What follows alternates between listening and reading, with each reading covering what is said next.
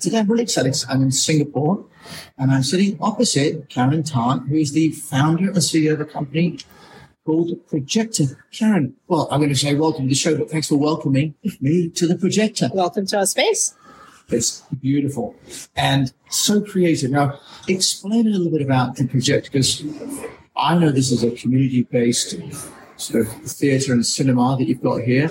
We're going to talk about how you've managed to build probably the leading independent and indie film cinema and community here in Singapore. So, big question is what is the projector? I suppose to loosely describe, the projector is an independent cinema in Singapore, and we're also a kind of arts and cultural space as well. So our tagline from the start is not your average cinema, and we're literally we actively strive to be what it says on the tin.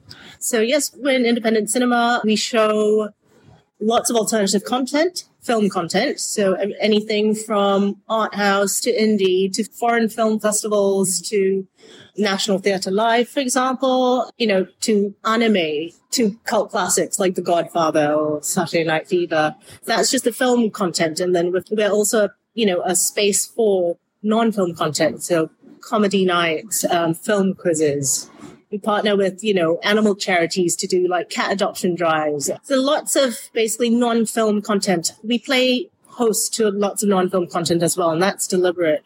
The whole point of this space is to sort of create a space in Singapore where it's just, I like to think of it as mental breathing space but things aren't quite so regulated, but things aren't quite so polished and finished, you know, where it's kind of rough around the edges. It's quite relaxed. It's quite open. And crucially, you can kind of come here, be yourself and engage with interesting content, which you may or may not be familiar with, but, you know, hopefully you have a sense of curiosity. Um, you'll come away with a sense of discovery of something that maybe you hadn't come across before. And that for us is one of the reasons why we exist. You know, it's to create that sort of a space, that sort of atmosphere, a space for alternative communities and interest groups to feel at home. Karen, you managed to survive eight years, including COVID.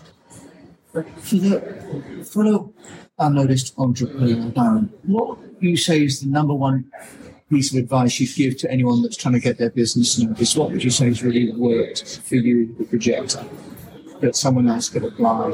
I mean, there are loads of the, you know, there lots of things that you could do and tricks that you could pull, bells and whistles and all that. But you know, fundamentally, I think it really is about getting people, your customers or your audience, whatever you like to call them, behind you. You know, to get them to feel like they're part of whatever you're creating. To have a sense of ownership of the brand, almost, or you know, even a sense of pride that they're part of the community, you know, and I think they're going to be the strongest advocates, you know, that or brand ambassadors, if you will, whatever you want to call them technically, that a brand could have.